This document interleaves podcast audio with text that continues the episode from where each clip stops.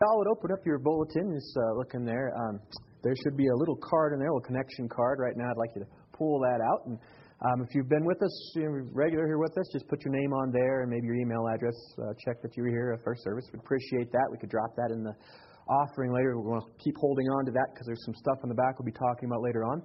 If you're new with us this morning or, are a guest, uh, we're welcome. Glad you're here. Just uh, we'd ask you fill out whatever you feel comfortable. Um, but oh, if you wouldn't mind just checking that you're first time or second time guest uh, on there, and then hold on to that as well. We'll drop that in the offering later on. Uh, that'd be great. So filling those out, um, sure appreciate it. Now. Um, uh, we are uh, the last week of our six week series on uh, discipleship, and uh, it's called The Pursuit. And I hope that this series has been not just something that you've passively learned, but something that you've actually been able to engage and grow closer to Jesus. And uh, today, uh, uh, every week we've been memorizing Scripture. In fact, um, it's something that's going to continue. Um, in this series on discipleship, we didn't want to just teach you about discipleship. We wanted to help give you tools too. And maybe you didn't notice this, but um, but every Sunday we've done our best to give you an opportunity to engage in all the spiritual disciplines possible uh, because most folks haven't grown up in the church or haven't been mentored into see. So, you know, every Sunday you have an opportunity to fellowship, which is spiritual discipline, worship uh, through song, but also through prayer. Uh, we have time to read Scripture every week. We bring Scripture up on the screen. You're able to read it. We are able to study Scripture, which is important, that Bible intake. You're able to memorize. We've been added that, uh, which is uh, a spiritual discipline that most haven't had. You have an opportunity to, uh, to serve one another. You also have the opportunity uh, to uh, to repent, uh, to confess before com- uh, communion, which is a spiritual discipline, which is very important, and then also the opportunity uh, for offering, to forgiving, uh, which is also very important. And so every week we've been really trying to give you an experience so you can be trained. You've had six weeks now where you've had a chance to see what each of those are, and that will continue in our services. But very intentionally, we want you guys to grow closer to Jesus. And that's what this is all about. Um, discipleship is all about growing closer to Jesus. So, one of those things that we've been doing is uh, memorizing Scripture. And so, uh, last week we had this really long uh, Scripture. And so, in Ephesians 4 15 and 16, uh, this is what uh, we read. It says, Instead, we will speak the truth in love, growing in every way more and more like Christ, who is the head of the body, his body, the church. He makes the whole body fit together perfectly, so that, or Uh, so as each part does its own special work, it helps the other parts grow so that the whole body is healthy and growing and full of love. Well, you think I would have got that? I've mem- every day of this week, I've gone through that. So I need the words, but you guys don't. So um, so we're going to take those away, and I want you guys to help me. Obviously, I need it. So let's say for all you've memorized it. It said, instead, we will speak the truth in love, growing in every way more and more like Christ who is the head of his body, the church. He makes the whole body fit together perfectly. As each part does its own special work, it helps the other parts grow so that the whole body is healthy and growing and full of love. It's Ephesians 4 15 through 16. Well done. See, you guys thought those were all big, long, and hard, and you had it. So it's just very good. So I decided I would give you even a bigger one this week. but it's one you already know. Now, you might notice that I picked the NLT for this series, and there's a reason for that. Because a lot of these verses you have heard before, probably in a different version. And I wanted you to memorize, not just to kind of go through it in your head. So the next series we're doing, we're going back to the NIV uh, for what we're doing. So this is a, this is the Matthew 28 and 20. Many of you might know it is the Great Commission, but it, the phrasing is a little different. So I want you to really pay attention to what Jesus is saying. So uh, I'll read it for you here, and then we'll memorize it. It says, Jesus came and told his disciples, I have been given all authority in heaven and on earth. Therefore, Go and make disciples of all the nations, baptizing them in the name of the Father, and the Son, and the Holy Spirit. Teach these new disciples to obey all the commands I have given you. And be sure of this I am with you always, even to the end of the age. So you guys know how it works. As a letters highlight on the screen, just read them. It'll be painfully slow, but that's okay. Just read them, and then we'll go through it again. And the first letter will change. Read through it without that pace, and then we'll start to memorize it as we'll phrase it kind of normal, and then we'll take away everything but the first letters. We'll say that a few times, and then you will have it. So it'll be locked into your head and your heart, which is what we want. So here we go. Let's read along with the highlighted letter words. It says, Jesus came and told his disciples. I have been given all authority in heaven and on earth. Therefore, go and make disciples of all the nations, baptizing them in the name of the Father and the Son and the Holy Spirit Teach these new disciples to obey all the commands I have given you. And be sure of this I am with you always, even to the end of the age. That's Matthew 18, or 28, 18 through 20. Ah, you think I could read? Ah, okay. No. All right. Let's try this again. Jesus came and told his disciples, I have been given all authority in heaven and on earth. Therefore, go and make disciples of all the nations, baptizing them in the name of the Father and the Son and the Holy Spirit Teach these new disciples to obey all the commands I have given you, and be sure of this I am with you always, even to the end of the age. Matthew 28, 18 through 20. Very good. All right, so let's read it. Jesus came and told his disciples, I have been given all authority in heaven and on earth. Therefore, go and make disciples of all the nations, baptizing them in the name of the Father and the Son and the Holy Spirit. Teach these new disciples to obey all the commands I have given you, and be sure of this I am with you always even to the end of the age. It's Matthew 28 18 through 20. Very good. Again, Jesus came and told his disciples, I have been given all authority in heaven and on earth. Therefore, go and make disciples of all the nations, baptizing them in the name of the Father and the Son and the Holy Spirit Teach these new disciples to obey all the commands I have given you, and be sure of this I am with you always, even to the end of the age. That's Matthew 28 18 through 20. Again, Jesus came and told his disciples, I have been given all authority in heaven and on earth. Therefore, go and make disciples of all the nations baptizing them in the name of the Father and the Son and the Holy Spirit.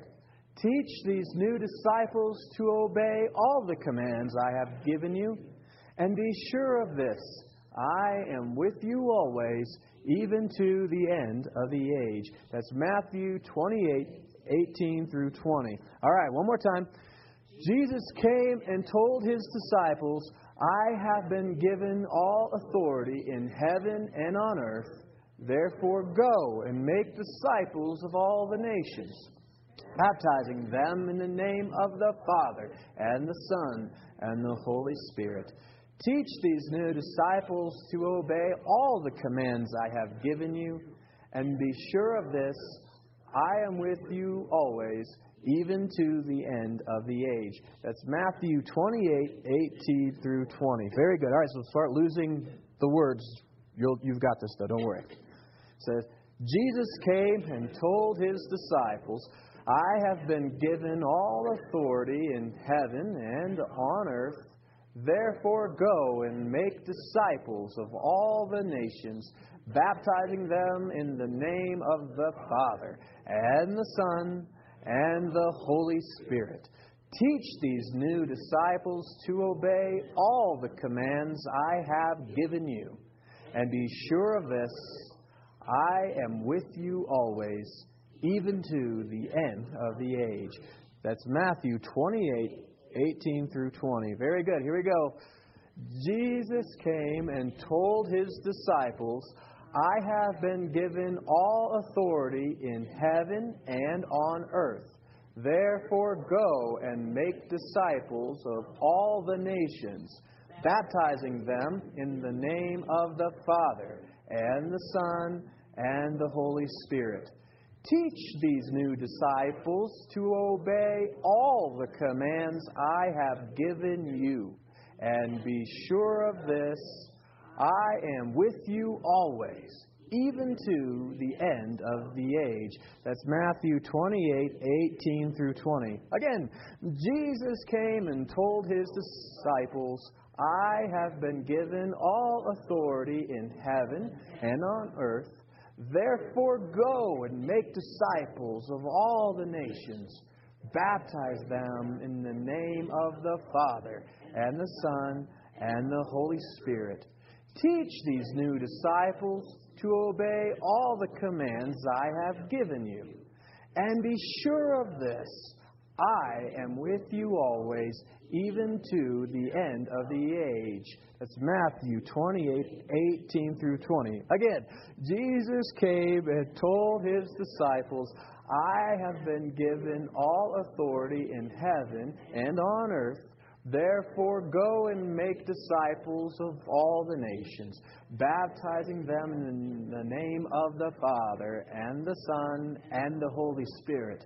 Teach these new disciples to obey all the commands I have given you, and be sure of this I am with you always, even to the end of the age. That's Matthew 28, 18 through 20. Very good. So now we're going to start taking away the letters. It's okay, you have this, don't worry. Jesus came and told his disciples, I have been given all authority in heaven and on earth. Therefore, go and make disciples of all the nations, baptizing them in the name of the Father, and the Son, and the Holy Spirit.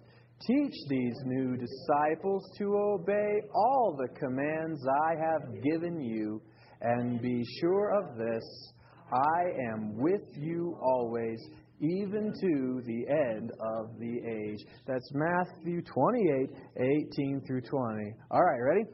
Jesus came and told his disciples, I have been given all authority in heaven and on earth. Therefore, go and make disciples of all the nations baptizing them in the name of the Father and the Son and the Holy Spirit, and teach these new disciples to obey all the commands I have given you. And be sure of this I will with you always, even to the end of the age. That's Matthew 28, 18 through 20. Woohoo! Yay! You guys should celebrate. Give yourself a pat on the back. Look at that. Whoa! So easy. That's the longest one yet. And I can't make them any longer because they don't fit on these cards which I've given you. Speaking of those cards, they are in your bulletin. Please take those out right now. You'll notice that they are the full text on one side, just the first letter on the other. Please, ever, take those out right now. Put in your pocket every day this week. Pull that out till you get to the point where you can do it just by looking at the first letter and then just throughout the day be able to say this to yourself. But think about what you're saying. What did Jesus mean by this? And what does that mean for you? That's actually called meditation. It's a pretty cool thing. So, awesome. Now, let's continue on our last sermon on the pursuit. Called Your Mission. And it's going to come from Acts 1 8. You say, Hey, Aaron, I know Acts 1 8 because I memorized it, right? Two weeks ago. Well, you're welcome. We will be preaching on that. We'll get to go pretty deep today because you already have memorized this passage and hopefully been thinking about it.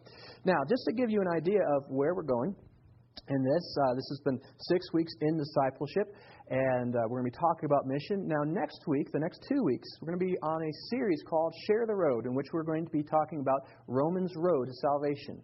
Um, how, what are some ways that you can share the gospel with other people? And over the next six weeks, uh, there's verses that we'll be memorizing from Romans Road. So you will be more equipped. You will have that in your heart and your head. Uh, but also, Gideons are going to be coming, and they're going to be talking with us and uh, giving us real life examples of how they've shared their faith uh, and, uh, with folks um, throughout the whole world. and there's one thing about learning the principles of, of evangelism, the entirely other thing of seeing someone with a heart for it and who has done it and to hear their stories. It's uh, so um, it's pretty cool. Then after that uh, is Easter, which is only three weeks away. So what I'd like you to be doing even now is be praying for your friends, your neighbors, your family members who don't know Christ. Uh, on Easter Sunday, we're going to be starting a new series on heaven. It's called Heaven Why Forever Matters Today. Of course, on Easter Sunday, we'll be talking about Jesus and the resurrection, the way that He provided a place for us in heaven, the man from heaven, and what we can learn from Him. And then the next six weeks after that, we'll be doing that series. Along with that six week series, uh, there will be life groups. and we encourage you to join. In fact, there's a brand new ser- uh, life group that will be um, starting here on Sunday mornings. If the weeks uh, are, are, difficult, Susan's going to be helping lead that, which will be awesome. And so uh, we encourage you, if you're not in a life group right now, uh, but you'd like to be in one, we'll be doing signups the next couple weeks for that. So that's where we're going to be going. Today we're going to talk about your mission. Now, in the past, what we've had is we've had your call, your testimony, your delight, your attitude, your family. Uh, all those things leading up to where we are now. Remember that Jesus didn't give his disciples their mission. He didn't give them Acts 1 8, right? Until he had died, right? Was resurrected, right?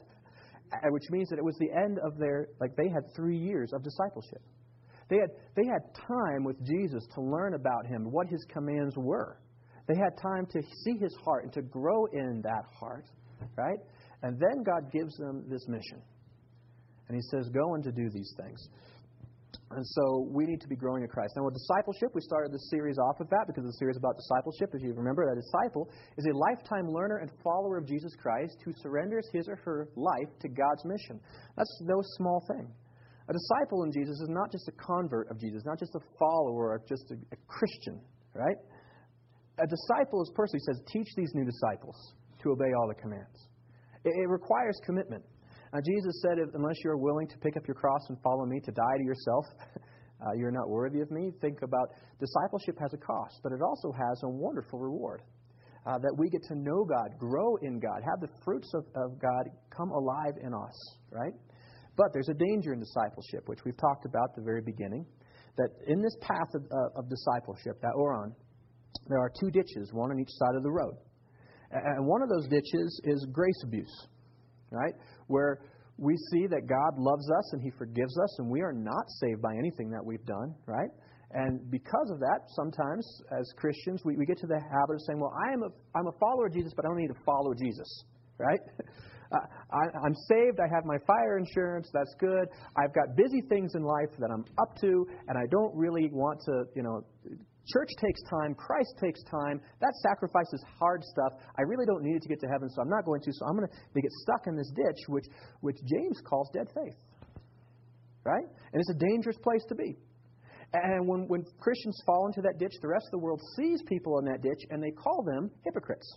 Right?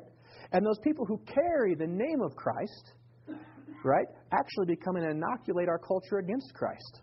Because people say they, they look like Jesus as far as they, they carry the name Christian, but they don't act like anything that we would want to follow. And if that's what Jesus is like, if that's what Christianity is about, I don't want anything to do with that. Right? Then there's the other ditch on the other side, which is law abuse. It's legalism. It's the idea I'm going to earn my own, I'm going to be so perfect, right? That, that there's no grace in my life. I'm, I'm going to follow all these rules. I'm going to do all these things just so I can please God and, and miss out on the fact of grace. And folks, when they follow into, into legalism, they also become very repugnant to culture, right? People look at them and they say, wow, you are a hate filled monger. Right? You, are, you are a no fun person. You've got all this law in your life, but no love. There's no love in your walk with God. And so they're doing all the right things, but for all the wrong reasons, and there's no fruit in their life, and they're, they're very burdened by all these commands of God and they often project those things onto other people and become very judgmental. And so you have this, uh, this thing on, on this side, which is you're stuck in law. And, and discipleship is in this path in the middle where our faith and our works match. But how we do that, how we walk in that middle, if you remember, isn't about focusing on the faith, the grace, or the works, the law. We, if we focus on those two things, we tend to naturally will slip off the road and we'll get stuck in one of those ditches. Jesus told us that the way that we stay on the path like this is to seek Him. The more we as Christians draw our lives out of Christ's heart, right? Because out of the heart comes all the things in our lives. If your heart is filled with vile things, you'll have vile things in your life. The fruits of your life, the attitudes of your life are going to be bad. So if you have hatred in your heart, you're going to have murder in your life, right? If you have lust in your heart, you'll have adultery in your life. And Jesus said, you know what? Jesus gave you a new heart, a heart that's his heart, right? He said he took off that heart of stone that you had, gave you his heart. And when you tap into that, as you get to love God with everything, you seek the kingdom of God and His righteousness first, you, you begin to love God. It's impossible for the fruits of Christ, the Holy Spirit's fruits, to not start appearing in your life. You're going to start seeing love and patience and joy and gentleness and kindness and goodness and self control and all these wonderful things will happen in your life, not because you're focusing on God's grace or on His law, but because you're just focusing on how you love Jesus. And here's the amazing thing when we spend time with God, it's natural for us to fall in love with Him because He is the coolest being ever. Right? It, it, just like you're around somebody who's just, you're around a person where there people that are just really neat, and you're around them, and, and the more you're around them, the more you like them because they're so intriguing, so amazing. God is like that, except for to the infinite degree. It's not a secret of how do I fall in love with God. It's just this. We just need to spend time with God, and that's why the spiritual disciplines are important. That's why I've been focusing on those. The more you t- spend time with God, the more you will fall in love with Him. And the more that you love Him, the more that you're going to, to, to set your life out of His heart, the more these fruits are going to show in your life. And then we'll be equipped for this amazing mission, which we read uh, in Acts 1 8. Now, I'm not going to pull this verse Acts 1 8 on the screen because you've already memorized it, right? But in Acts 1 8, he says, But you will receive power when the Holy Spirit comes upon you, and you will be my witnesses, telling people about me everywhere. In Jerusalem, throughout Judea and Samaria, and to the ends of the earth, right? So the first thing we find in that passage is that the followers of Jesus receive power from the Holy Spirit. This is really intriguing. And I think it's overlooked. It says, But you will receive power. That's what it says in the scripture. But think about what happened. Jesus was God in the flesh and in spirit on earth, right? He was the whole package of God. Whole package man, whole package God. God in the flesh and spirit on earth. Right? He ascends and he says, All right, you are going to be my body. We just remember that last week? That, we, that whole passage, everything we memorized, Jesus said, You are my body. What is a body without a spirit? Dead. That's what a body without a spirit is. I've done enough funerals. I can tell you that you have a body, no spirit. Great body, no spirit, it's dead body. It does, and dead bodies don't do anything. They have no power to do anything effective, right? That's why they are dead. Now, Jesus had created his body on earth. He trained them, prepared them, said, I'm going to grow my body in this world. But he gave them this really amazing command. He says, Okay, but go and don't do anything until the Spirit comes upon you. I don't think that was by accident. You see, the, the work of Christ's body, the work of Christ in this world continues today. We are his physical body in this world, but we also have, just as much as Jesus had the God the Spirit in him and was God the Spirit, we have God the Spirit in us, indwelling and powering the body of Christ. And on Pentecost, when the Holy Spirit showed, showed up, right, the body of Christ was now filled with the Spirit of God. And you remember the ministry of Jesus? How it touched lives and changed people? Right? Look at what the body of Christ has continued to do since Pentecost. Jesus took one man, who he is, and his ministry that he took, and he magnified it billions of times over. Uh, phenomenal. It is the body of Christ and the Spirit of Christ doing the work of Christ in this world. That is what the church is. And so we are empowered by the Holy Spirit.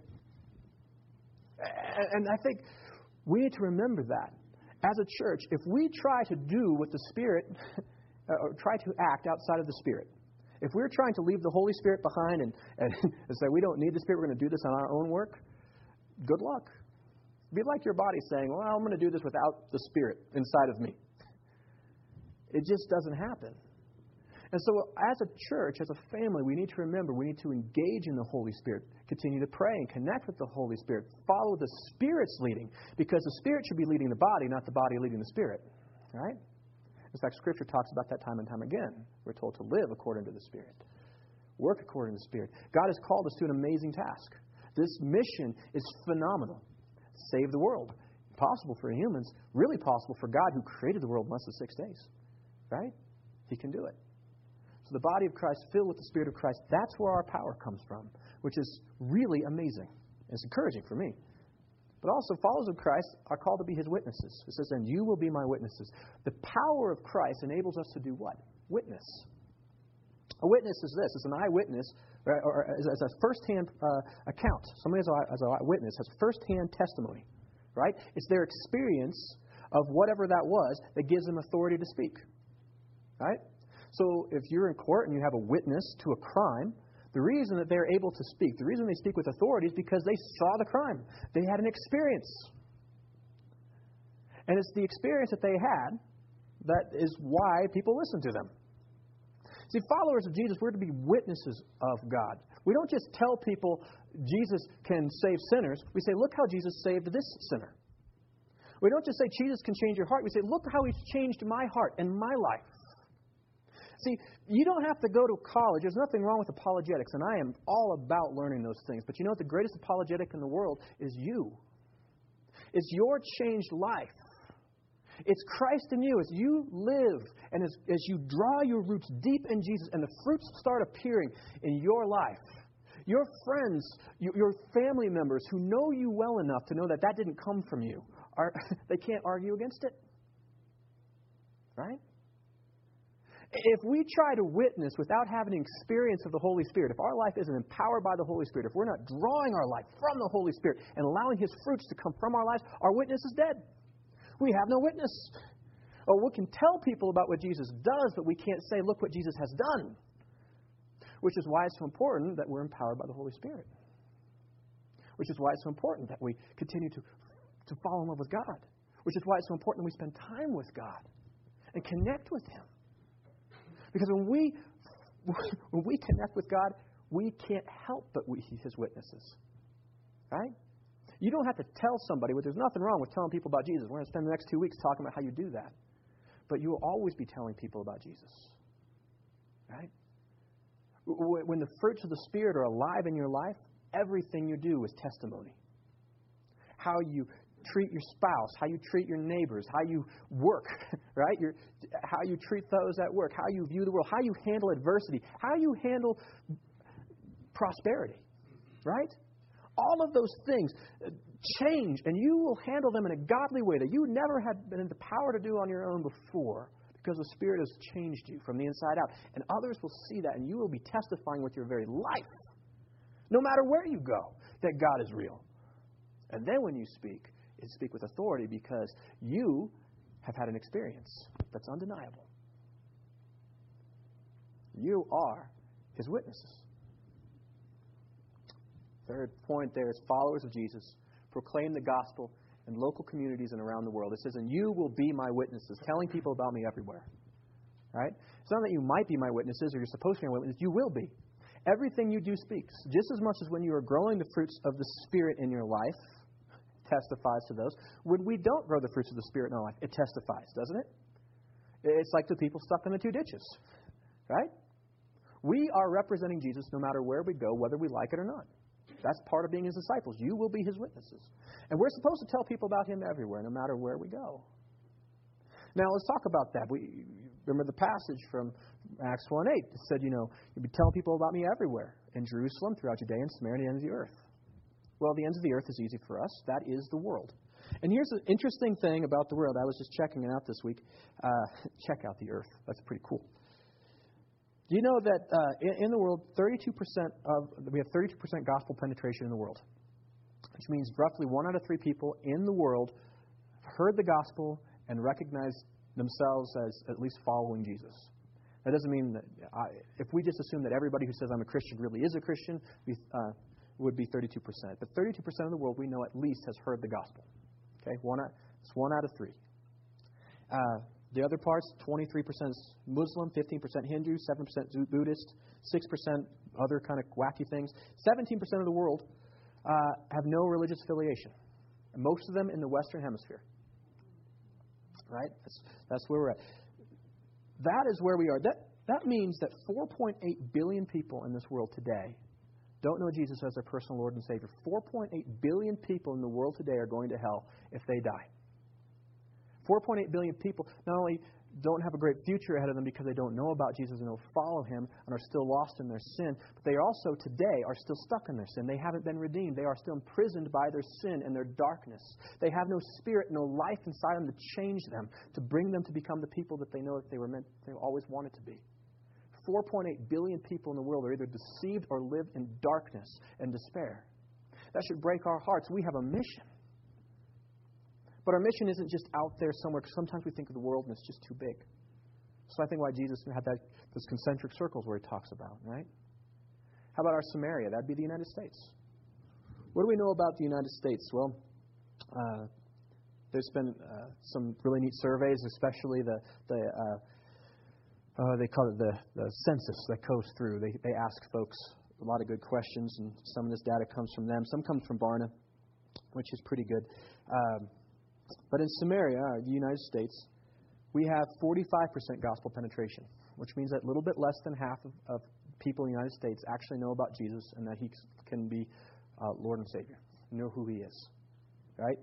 Of that 45%, uh, 17% of Americans are evangelical. Means they go to a church where the Bible is taught as God's inspired word, that Jesus is taught as being the, the God the Son and, and also the Messiah. Right? At churches, and they identify with those churches. Uh, 17%. 19% are Catholic. Uh, there are a lot of believers that are Catholic. Um, there's also uh, 9% that are mainline. Uh, on churches that don't consider themselves evangelical, don't take the stand that the Bible is the inspired Word of God, but still at least associate themselves with Christ. That's where we want to break down that 45%. That's where it's at. What about the rest? What, what about the other 55% of the United States? Well, 51% of them have no religious affiliation. For the first time in, in United States history, more people are, don't believe anything than believe that there is a God and believe in Him. I hope you see that it's, it's a dark place here where we live in the United States, there is need. That, that means that at least 174 million Americans today don't know Jesus, don't worship Him, at least. That if they die, they're going to hell because of their own sin, because they're in rebellion against God, because they don't know better, because they're in ignorance, because they're in darkness. 174 million Americans right now don't have hope uh, are, are either, most of them don't even have any belief that there even is a God. Can you imagine the despair? How do you handle what happens in life, like the mudslides that we've seen and the, and the floods and the horrible things, if you think that there is no God to protect or no justice? 174 million of our countrymen are lost. Our mission is real. Well, let's bring it closer to home. What about Colorado? Our point, our place in Colorado or our, in the United States. Whereas in the United States there's 45% gospel penetration, get this, Colorado, 33% gospel penetration. 33%. You know what that makes? That makes the Uni- Colorado as Christian or as non Christian as the world in general. Right? When we say our, our mission is the world, we think about the heathens out there, we think, oh my goodness, here. 11% of Coloradans are evangelical Christians. 16% are Catholic, 7% are mainline. 62, 62, over two out of three people who live in Colorado have no religious affiliation. They just don't believe anything. That's 3.3 million Coloradans don't know Jesus as their Lord and Savior. 3.3 million people who live in this state are living in spiritual peril every single day. That should bother us deeply. These aren't somebody in a village out there that we don't know, no, you know, care about. These are the people that we work with and we see. Uh, these are people just like you and me who just don't know. And where is our mission field? Let's talk about our Jerusalem as Estes Park. This, this will just knock your socks off because I've been working with the EMA trying to figure this out. Where are we at? Okay, where the world's at 32% gospel penetration, Colorado is abysmal 33%. You know, Estes is 20%. We are vastly less Christian. Less the gospel penetration in Estes Park is, is, is, is at the same level as it is in, in, in many places in the, in the world that are, are considered least reached. It is ridiculous that we are least reached here. You guys love Jesus. You, I know most of you. The fruits of the Spirit are alive in your life. We need to be sharing our faith. 80% of, of folks in Colorado, uh, at Estes Park, in the Estes Valley, don't have a church that they can call home, uh, don't identify themselves with Christ in any way. It just should break our hearts. These are the people you see at Safeway. You know, chances are when you walk through Safeway, four out of the five people that you say hi to don't know the Lord. They live in spiritual peril every second, live with despair, don't have the power of the Holy Spirit in their life. Lonely, discouraged. Our mission is real. It's not a game. God loves you so much. But He's called us to something amazing.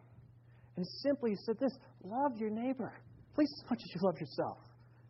We got to start with loving God. If we don't love God, then the Spirit never comes alive in our life and our testimony is dead. So, yes, love God with everything, but that's got to propel you. You've got to love our neighbors. Do the peoples next door to you, do they know the Lord?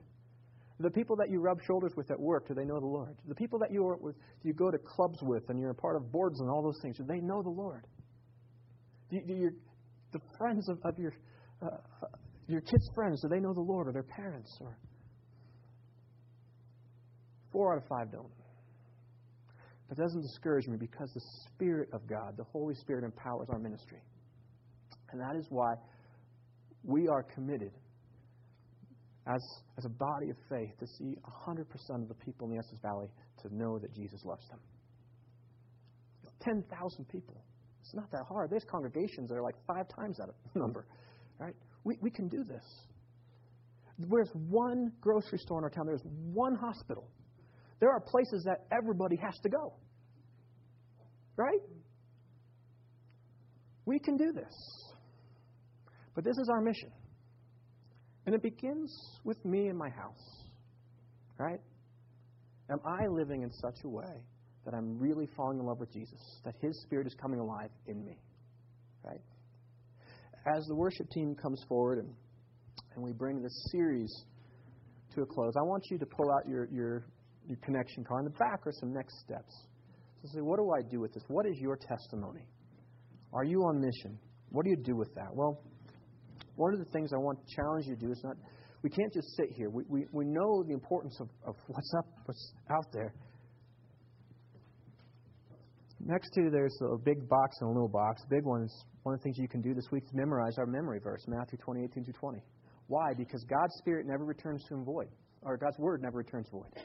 Memorize it. Think about it. Pray for God. That's the other one. Uh, uh, number three there, pray daily for God to develop his heart for the lost in you. Maybe that's what you need to do. Maybe you're like, you know what? I see that. I should bother me, but it really doesn't. Well, God knows where you're at. Pray for him to develop his heart for the lost in you. Because God loves the lost a whole bunch, so much that He left heaven to save us. Isn't that great? So connect with God and pray this week. Maybe that's what you need to commit to. Or maybe, maybe you have a heart for the lost, but you haven't known what to do with it. You haven't felt equipped to know how to share your faith. That's why the next two weeks we're going to be talking about how can you share your faith. It's one of the very many, many ways that you can. But if you come these next two weeks, that might be what you need to do is commit. Come here these next two weeks and be trained so that you feel confident and are equipped and have what you need to be able to talk about your faith with those who don't know the Lord. Or maybe it's just to invite somebody to church this Easter. You know that most people, even those who don't know Jesus as their Lord and Savior, are willing to come to church if only somebody would invite them. And I will guarantee you, you have my pledge, Uh, Easter Sunday, there will be a gospel message. There'll be a gospel message in the next two weeks, too. There's one every week.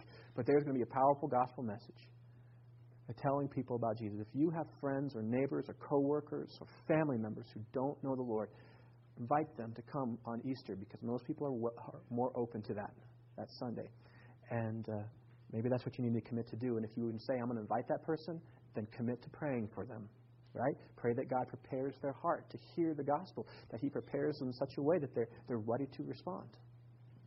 Or maybe there's another way that you need to, to, to respond this week. Mark that down. Let us know what it is because we want to be praying for you. We want to support you. Also, there's more information about starting a relationship with Jesus. Maybe you're here and you're like, you know what? I don't know the Lord. Let us know. We will talk with you. We'll love to meet with you about who is Jesus. Maybe you need to be baptized, or you have a child that needs to be dedicated, or uh, maybe you know it's time for you to join this church in membership and to stand with us in what we're doing. Maybe it's identifying your spiritual gifts. A lot of you have filled out those surveys. Thank you, by the way, for doing those. If you haven't, do it. But a lot of you said, you know what, I'd like to know my spiritual gifts. If you like that, let us know because we'll be putting a class together. So that way we can equip you best to fulfill your ministry and to help us complete this mission that God has put us on. So please mark those down here in just a minute. I'm going to pray for you as you make these commitments. And then uh, as we take the offering, uh, Ryan will pray for that in a minute. Um, but as we take the offering, just drop those in the offering basket. We would sure appreciate it. All right, let's pray. Heavenly Father, we love you. And uh, we love you only because, Father, you first loved us and sent your Son to this earth to die for us. He rose again because He's God, gives us hope and, and, and great assurance that this is not just fairy tales or stories uh, that our, our faith is placed in the right thing. But Father, we look at the life of Christ and your great mission that you came to this earth to save a world full of sinners that were lost. And you weren't looking for reasons to condemn us. You certainly didn't need any. But you were looking for ways to save us, to reconcile us back to you because you are a God that loves. You reveal yourself in the Scripture so many times, Lord, as a God who's quick to forgive and to show mercy and so slow to show anger. But we also know, Father, that you are just. And we love that about you, but it also terrifies us. Father, thank you for this time of mercy and grace that we have to respond to you, to receive your incredible, loving offer of forgiveness. Thank you for taking our burden of sin to the cross so that we could be forever with you. And Father, I pray, Lord, as this congregation, as we gain your heart, I pray that we would just forget about that. We would connect with you and your Holy Spirit, Father, that we would be empowered by your Holy Spirit to do your work in this Estes Valley. Help us to love our neighbors and our friends, Father, and, and not to be selfish with the gospel. Father, I pray in these next few weeks as we are trained to learn about how to share your word, that you will empower us and give us opportunities. But even today, Lord, I pray that our lives will be the testimony that you called them to be and our testimony would say the truth about you that you are real and that you love and that you change and that you save and that you give hope. Father, bring your salvation. We ask in Jesus' name.